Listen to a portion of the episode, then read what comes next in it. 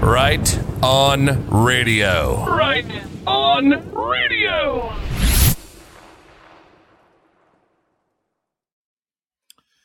Hey everyone, welcome to Right On Radio's Word Up Sunday. Yes, you were probably expecting us to begin our Revelation study once again, uh, but because of circumstances that happened this week, uh, Jesse is not going to be here. And I don't really want to do it without Jesse. So I don't want to go back on our word, but uh, for those of you who are in the know, uh, Jesse's son passed uh, the, earlier this week, so Jesse is not going to be here. She obviously has some things to do. Uh, I would also like to just put out an express uh, thank you to the Right On Radio family who uh, donated uh, to towards the uh, funeral services for Josiah. I don't have a final total, however, uh, Jesse did respond and say that everything was covered. So God bless each and every one of you who gave. Uh, it really, really means a lot. And uh, although you know the expenses were covered, if you still feel like you want to give her a gift, uh, certainly her Patreon and and if you go to illuminatethedarkness.com, uh, you can hit the donate button there uh, if it's on your heart. But again, thank you so much for uh, providing for her, and and just she really felt your love. And uh, anyways, so this is going to be a great broadcast. It's another Word Up Sunday where God gets to speak for Himself. We just get to be used by Him to read it aloud to you. And what is amazing about these is somehow we never coordinate what scripture is going to be read by different people, but somehow they always fit together. So, you know, I'll just encourage you to, you know, even after the broadcast, go into the chat room on uh, on Telegram or something like that, and just tell us how you think they fit together. If you uh, find something, so um, listen, it is Word Up Sunday. Word up, word up. And uh, today we have a couple new face, well, three new faces for you today. We have Ken, we have Jacob. Yes, the men are standing up now. Uh, I asked for volunteers, and the first two volunteers were men. And hallelujah! So they're coming on, and uh, and then you're gonna have a special treat where uh, Carolyn is going to be coming on. I have a feeling you're going to get to see a little bit more of Carolyn in the in the near future. So stick around. Plus, I have a uh, a special reading that I will close the uh, the show with that I I think you'll appreciate. So, anyways, um, look, this show is going to be a little bit longer than normal because I really feel on my heart. I've I've ripped this video uh, a long time ago, and it's uh, it's just uh, music with that well there's some images and some scripture that'll appear on the video but if you don't if you're just listening you're not missing anything. Um it's the audio and i want to play this audio of a of a shofar uh instrument and shofars are known to bring peace they're known to bring healing they're also known to bring confusion to the enemy. It is a uh, one of the most pure instruments. It's actually made out of a ram's horn. And uh, I just would encourage you when you're uh, watching this or listening to this to just, you know, uh, stop, don't look at the chat or something like just take take a few minutes and and just uh just listen to the shofar. It's about three and a half minutes long, and I think it'll bring you some peace and some healing and Maybe even God will reveal something to you in it. Anyways, here's the shofar. And then uh, first up is going to be Ken. I'll see you a little bit later on.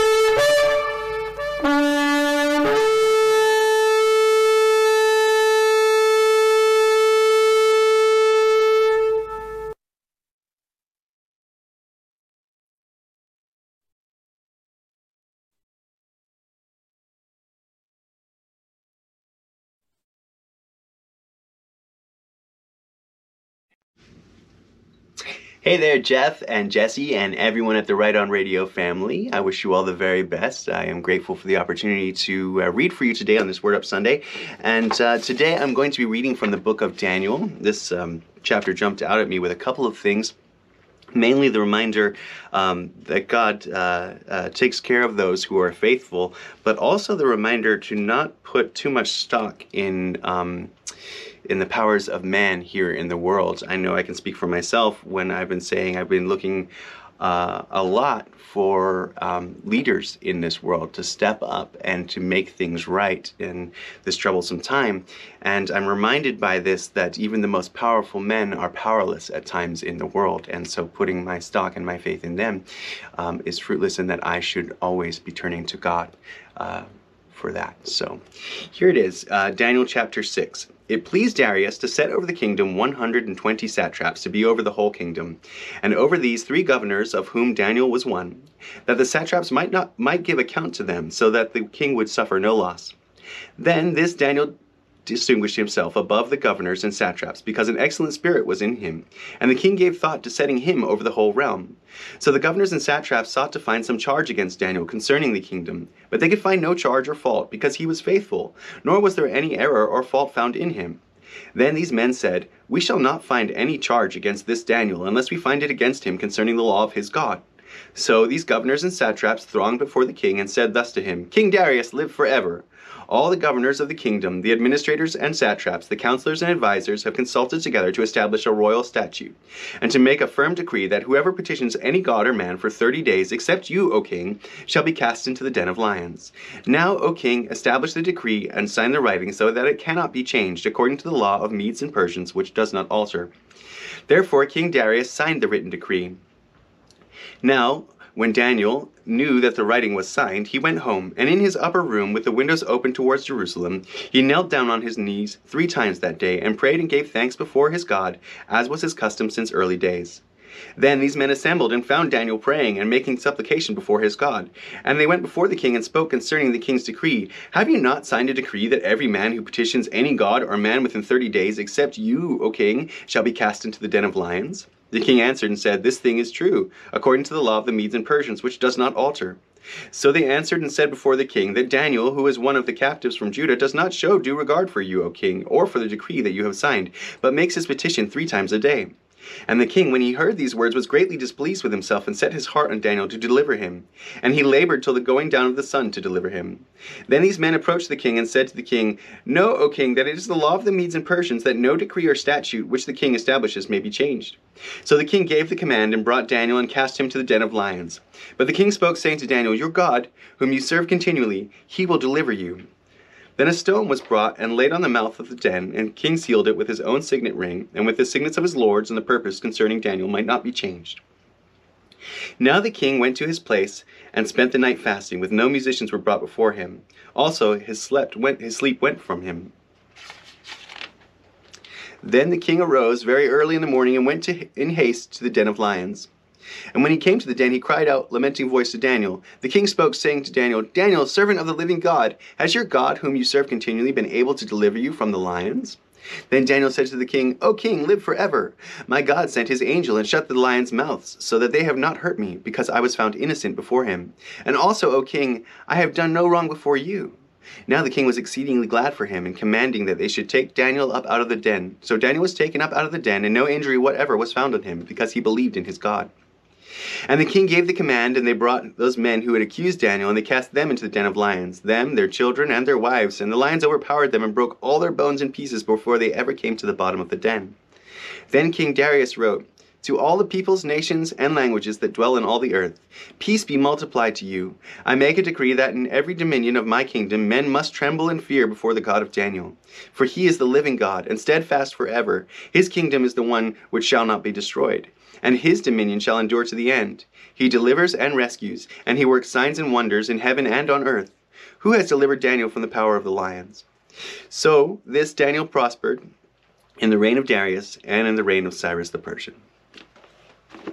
Thank you very much, and God bless.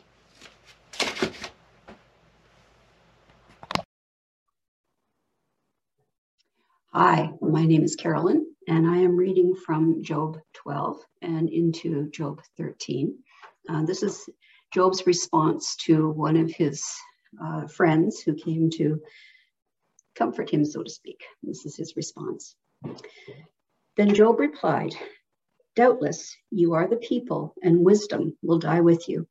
But I have mind as well as you. I am not inferior to you, who does not know all these things. I have become a laughing stock to my friends. Although I called upon God and he answered, a mere laughing stock, though righteous and blameless. Men at ease have contempt for misfortune, as the fate of those whose feet are slipping. The tents of the marauders are undisturbed, and those who provoke God are secure, those who carry their God in their hands. But ask the animals, and they will teach you, or the birds of the air, and they will tell you. Or speak to the earth, and it will teach you. Or let the fish of the sea inform you. Which of all of these does not know that the hand of the Lord has done this? In his hand is the life of every creature and the breath of all mankind. Does not the ear test words as the tongue tests food? Is not wisdom found among the aged? Does not long life bring understanding? To God belong wisdom and power counsel, and understanding are his. What he tears down cannot be rebuilt. The men he imprisons cannot be released. If he holds back the waters, there is drought. If he lets them loose, they devastate the land. To him belongs strength and victory. Both deceived and deceiver are his. He leads counselors away stripped and makes fools of judges. He takes off the shackles put on by kings and tries, ties a loincloth around their waist. He leads priests away stripped and overthrows men long established. He silences the lip, lips of trusted advisors and takes away the discernment of elders. He pours contempt on nobles and disarms the mighty. He reveals the deep things of darkness and brings deep shadows into the light. He makes nations great and destroys them. He enlarges nations and disperses them. He deprives the leaders of the earth of their reason. He sends them wandering through a, a trackless waste. They grope in darkness with no light. He makes them stagger like drunkards. My eyes have seen all this. My ears have heard and understand it. What you know, I also know. I am not inferior to you, but I desire to speak to the Almighty and to argue my case with God. You, however, smear me with lies. You are worthless physicians, all of you. If only you would be altogether silent. For you, that would be wisdom. Hear now my argument. Listen to my to the plea of my lips. Will you speak wickedly on God's behalf? Will you speak deceitfully for him? Will you show him partiality? Will you argue the case for God? Would it turn out well if he examined you? Could you deceive him as you might deceive men? He would surely rebuke you if you secretly showed partiality. Would not his splendor terrify you? Would not the dread of him fall on you? Your maxims are proverbs of ashes. Your defenses are defenses of clay. Keep silent and let me speak. Then I will come. Then let me come, what may. Why do I put myself in jeopardy and take my life in my hands? Though he slay me, yet will I hope in him. The word of the Lord.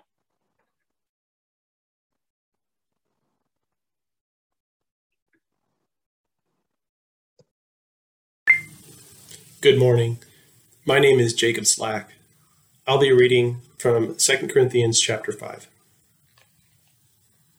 Now, we know that if the earthly tent we live in is destroyed, we have a building from God, an eternal house in heaven not built by human hands. Meanwhile, we groan, longing to be clothed with our heavenly dwelling, because when we are clothed, we will not be found naked. For while we are in this tent, we groan and are burdened, because we do not wish to be unclothed, but to be clothed with our heavenly dwelling, so that what is mortal may be swallowed up by life. Now it is God who has made us for this very purpose and has given us the Spirit as a deposit, guaranteeing what is to come. Therefore, we are always confident and know that as long as we are at home in the body, we are away from the Lord. We live by faith, not by sight. We are confident, I say, and would prefer to be away from the body and at home with the Lord. So we make it our goal to please Him, whether we are at home in the body or away from it. For we must all appear before the judgment seat of Christ, that each one may receive what is due him for the things done while in the body, whether good or bad. Since, then, we know what it is to fear the Lord, we try to persuade men. What we are is plain to God, and I hope it is also plain to your conscience. We are not trying to commend ourselves to you again, but are giving you an opportunity to take pride in us, so that you can answer those who take pride in what is seen rather than in what is in the heart. If we are out of our mind, it is for the sake of God. If we are in our right mind, it is for you. For Christ's love compels us, because we are convinced that one died for all, and therefore all died. And he died for all, that those who live should no longer live for themselves, but for him who died for them and was raised again. So from now on, we regard no one from a worldly point of view. Though we once regarded Christ in this way, we do so no longer. Therefore, if anyone is in Christ, he is a new creation. The old has gone, the new has come. All this is from God, who reconciled us to himself through Christ, and gave us the ministry of reconciliation. That God was reconciling the world to himself in Christ, not counting men's sins against them and he has committed to us the message of reconciliation. We are therefore Christ's ambassadors, as though God were making his appeal through us. We implore you, on Christ's behalf, be reconciled to God. God made him who had no sin to be sin for us, so that in him we might become the righteousness of God. Hey, thanks so much to Ken, Carolyn, and Jacob for those beautiful readings. Again, uh, after the show, after you watch it, go into the chat room and, and just say, how do you feel that these things were stitched together? And uh, because they're not coordinated, so we just trust God to put these in. And speaking of which, I, I possibly taking a little bit of a risk here. Uh, I was going to read a different scripture, and you know, just as I'm going through and I'm asking, you know, what should I should I put on? Uh, the one that I was initially settled on for a couple days now uh, just didn't seem right to me, and so I was asking the Lord, and uh, and I know I looked this up about you know well four or five days ago and it just came right back to mind. So I'm going to read from Second Kings, uh, the 23rd chapter, and I'm going to read the first 27 verses of it uh, from the New American Standard Bible. This is uh, Josiah's covenant. Then the king sent messengers, and they gathered to him all the elders of Judah and Jerusalem. And the king went up to the house of the Lord, and every man of Judah and all inhabitants of Jerusalem with him, and the priests, the prophets, and all the people, from the small to the great. And he read in their presence all the words of the book of covenant, which is found in the house of the Lord. And the king stood by the pillar and made a covenant before the Lord to walk after the Lord and to keep his commandments, his provisions, and his statutes with all his heart and all his soul, to carry out the words of this covenant that were written in this book. And all the people entered into the covenant. Then the king commanded Hilkiah, the high priest, the priests of the second order, and the doorkeepers to bring out of the temple of the Lord all the utensils that had been made for Baal and Asherah, and for all the heavenly lights, and he burned them outside Jerusalem in the fields of the Kidron Valley, and carried their ashes to Bethel.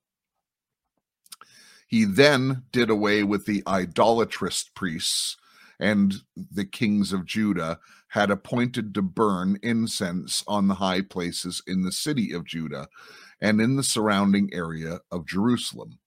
As well, those who burned incense to Baal, to the sun, to the moon, to the constellations, to all the remaining heavenly lights.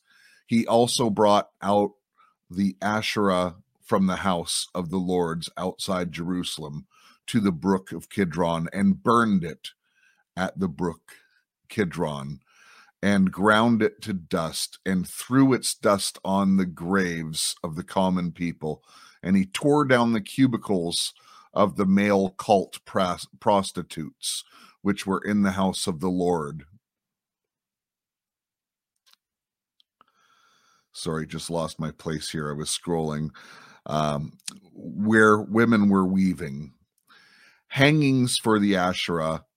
Then he brought all the priests from the cities of Judah and defiled the high places where their priests had burned incense, from Geba to Beersheba, and he tore down the high places of the gates that were at the entrance of the gate of Jos- Joshua, the governor of the city, which were on one's left at the city gate. Nevertheless, the priests of the high places did not go up to the altar of the Lord in Jerusalem, but they ate unleavened bread among their brothers. He also defiled Topheth, which is in the valley of the son of Hinnom, so that no one would make his son or daughter pass through the fire for Moloch. And he did away with the horses that the kings of Judah had given to the sun at the entrance of the house of the Lord by the chamber of Nathan Melech, the official which was the covered courtyard, and he burned the chariots with the sun with fire. The king also tore down the altars that were on the roofs of the upper chambers of Ahaz, which the kings of Judah had made, and the altars which Manasseh had made in the two courtyards of the house of the Lord. And he smashed them, and he threw their dust in the brook Kidron. And the king defiled the high places that were opposite Jerusalem, which were on the site of the Mount of Destruction, which Solomon the king of Israel had built for Ashtoreth, the abomination of Sidonians, for Chemosh, the abomination of Moab, and for Milcom, the abomination of the sons of Ammon. He also smashed to pieces the memorial stones and cut down the Asherim and filled their places with human bones.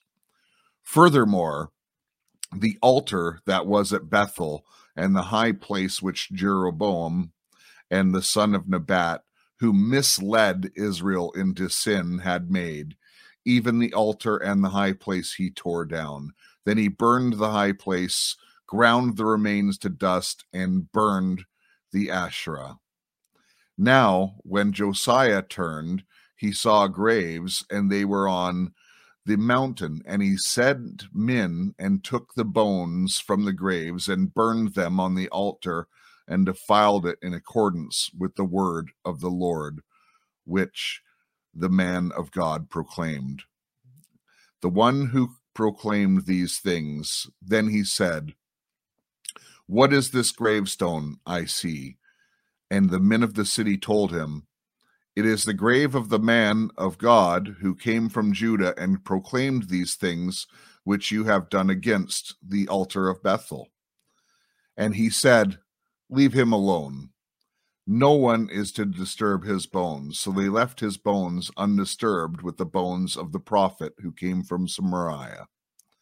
Then Josiah also removed all the houses of the high places which were in the cities of Samaria, which the kings of Israel had constructed, provoking the Lord to anger, and he did to them, just as he had done in Bethel.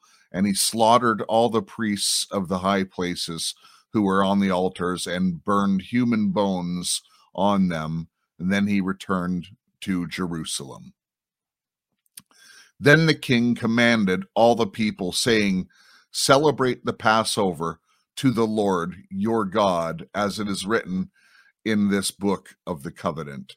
Truly, a Passover had not been celebrated since the days of the judges who judged Israel, nor all in the days of the kings of Israel and the kings of Judah. But in the 18th year of King Josiah, the Passover was celebrated to the Lord in Jerusalem. Moreover, Josiah removed the mediums, the spiritualists, the household idols, the idols and the abominations that were seen in the land of Judah and in Jerusalem, so that he might fulfill the words of the law which were written in the book that Hilkiah the priest found in the house of the Lord. Before him there was no king like him who turned to the Lord with all his heart and all his soul and all his might, in conformity to all the law of Moses, nor did any like him arise after him. Nevertheless, the Lord did not turn from the fierceness of his great wrath, which with his anger burned against Judah because of the prov- provocations with the Manasseh had provoked him. And the Lord said, I will also remove Judah from my sight, just as I have removed Israel. And I will reject this city which I have chosen, Jerusalem, and the temple of which I said, My name shall be there. Lord, may your word go forward today. May it sink into the bones of people. Pray on the Lord and just have a blessed day. And remember, hit the like button. Hit the like button, please. Uh, remember, love your God, love your family, love your neighbor, and make a difference in your community. Right on, right on, right on. Right on radio. Right on